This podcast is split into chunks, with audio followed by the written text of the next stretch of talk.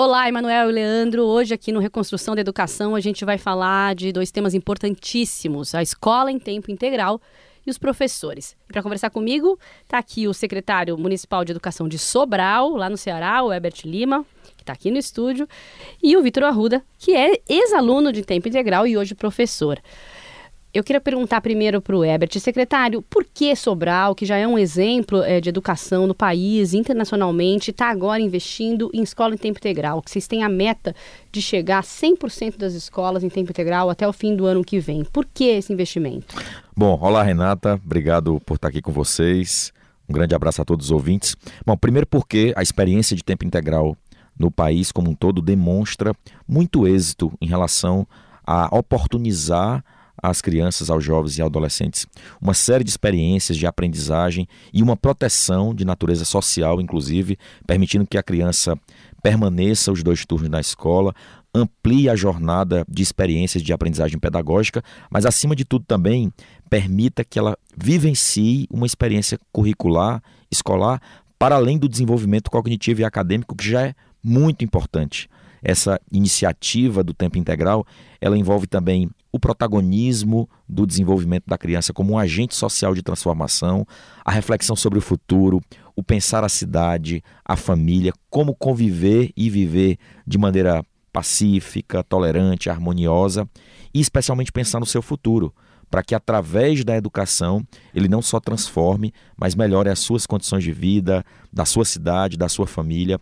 Então, a experiência do tempo integral, ela sem dúvida, não só vai contribuir para o desenvolvimento do jovem, do adolescente, da criança no ambiente escolar, mas também vai permitir que a gente contribua reduzindo outros indicadores sociais que são desafios. Isso vai impactar na saúde, vai reduzir os indicadores de violência.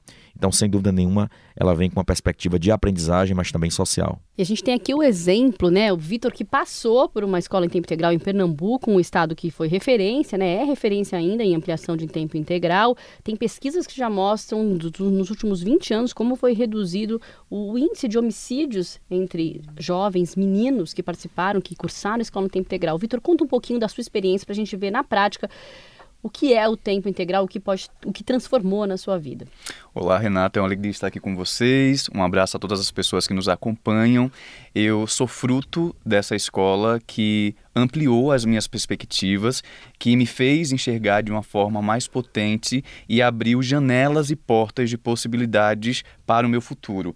Eu venho de uma família bem humilde, formada por analfabetos e semi-analfabetos, pessoas que tiveram direito à educação negligenciado, e participar dessa escola me levou a compreender que independentemente do caminho que eu escolha, seja ele o de professor, de jornalista, de pai de família, que esse caminho seja uma escolha minha e não a opção que sobrar.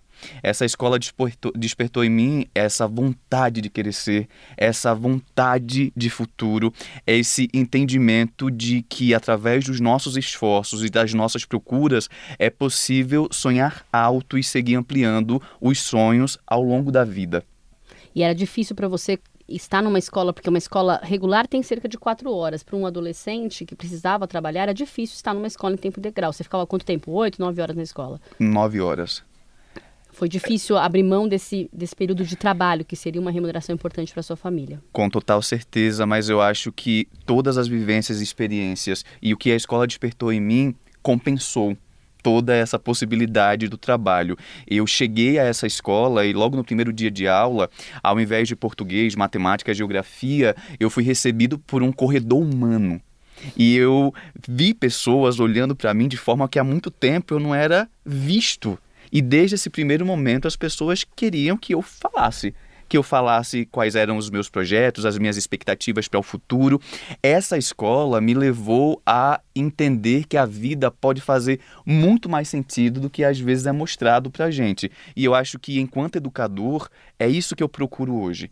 A, a escola ela tem que levar o estudante a compreender a vida, né? A como fazer um bom texto dissertativo argumentativo para passar no Enem, a como resolver problemas básicos através da matemática, a como utilizar de forma assertiva as redes digitais, mas para além de pensar na vida, a minha escola e a escola na qual eu acredito é a escola que nos leva ao sentido da vida, porque o sentido da vida é o que ultrapassa a vida, é o que nos leva além, é o que nos tira dessa concretude mesquinha da superfície das coisas e nos leva para as profundezas do mundo e do que nos constitui. Então, agradeço muito a essa escola pela possibilidade de me entender como gente.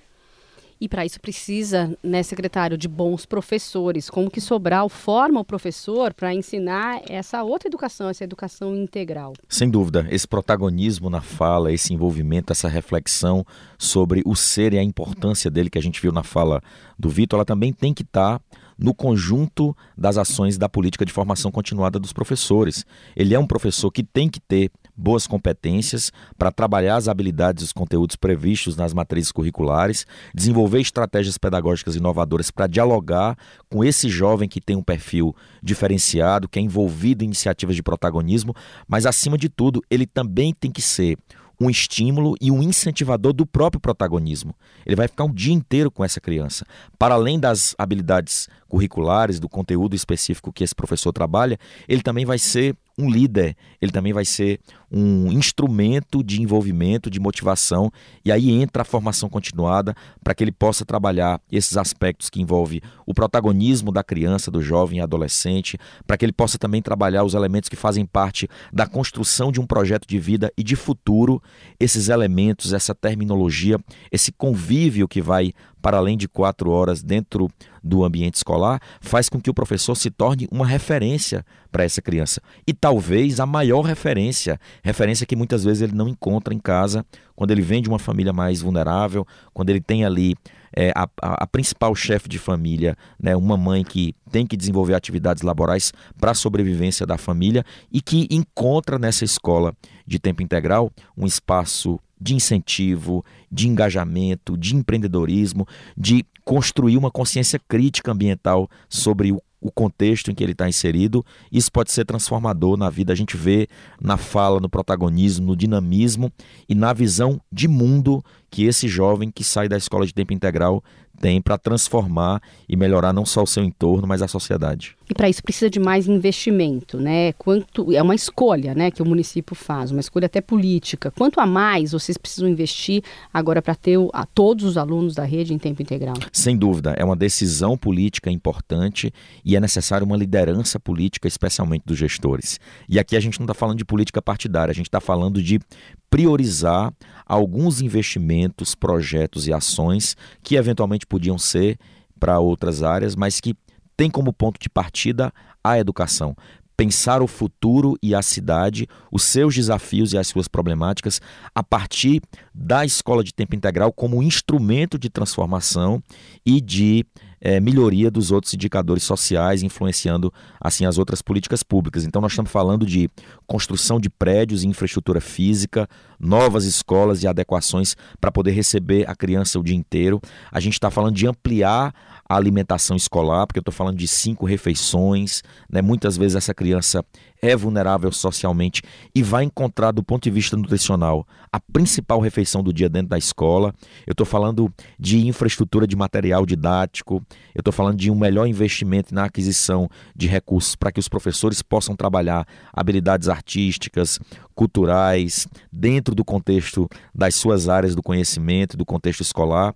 Então, isso exige um custo, um investimento importante, mas com um grande retorno de impacto social. Chega a ser o dobro do investimento de um aluno na escola regular? É, proporcionalmente sim. Muitas vezes chega a ser o dobro ou um pouco maior, porque a gente está falando de triplicar ou quadruplicar o número de refeições, adquirir material didáticos, promover uma formação de professores diferenciadas para que eles possam trabalhar essa ampliação da jornada de maneira mais efetiva. A escola tem que ser envolvente, ela tem que ser atraente, ela tem que ter múltiplos espaços, ela tem que dialogar com tecnologia, ela tem que dialogar com cultura, porque a gente está falando de manter um jovem ou uma adolescente o dia inteiro dentro da escola, né, onde ele tem muitas atrações fora, tem as redes sociais, tem os amigos. Então essa escola ela precisa transbordar através da sua do seu papel, né, do seu contexto, esse envolvimento, esse engajamento e tem que fazer com que a criança se sinta bem, estimulada e com muita vontade de estar naquele convívio no ambiente escolar. Vitor, é isso que você sentia? Eu sei que você fala muito, é, lembra bem dos seus professores que você teve, né? Sim. E hoje escolheu a carreira de professor.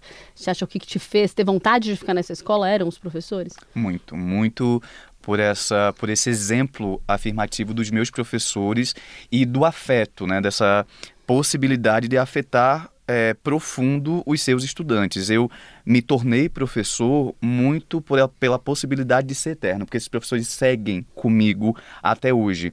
Muito pelo incentivo, pela força e pela provocação de enxergar além. Ah, eu tinha dislalia e esse essa dificuldade de ali é um distúrbio na fala que faz com que você troque algumas consoantes. Então, para falar, por exemplo, Brasil, eu falava Brasil, para falar inverno, inferno.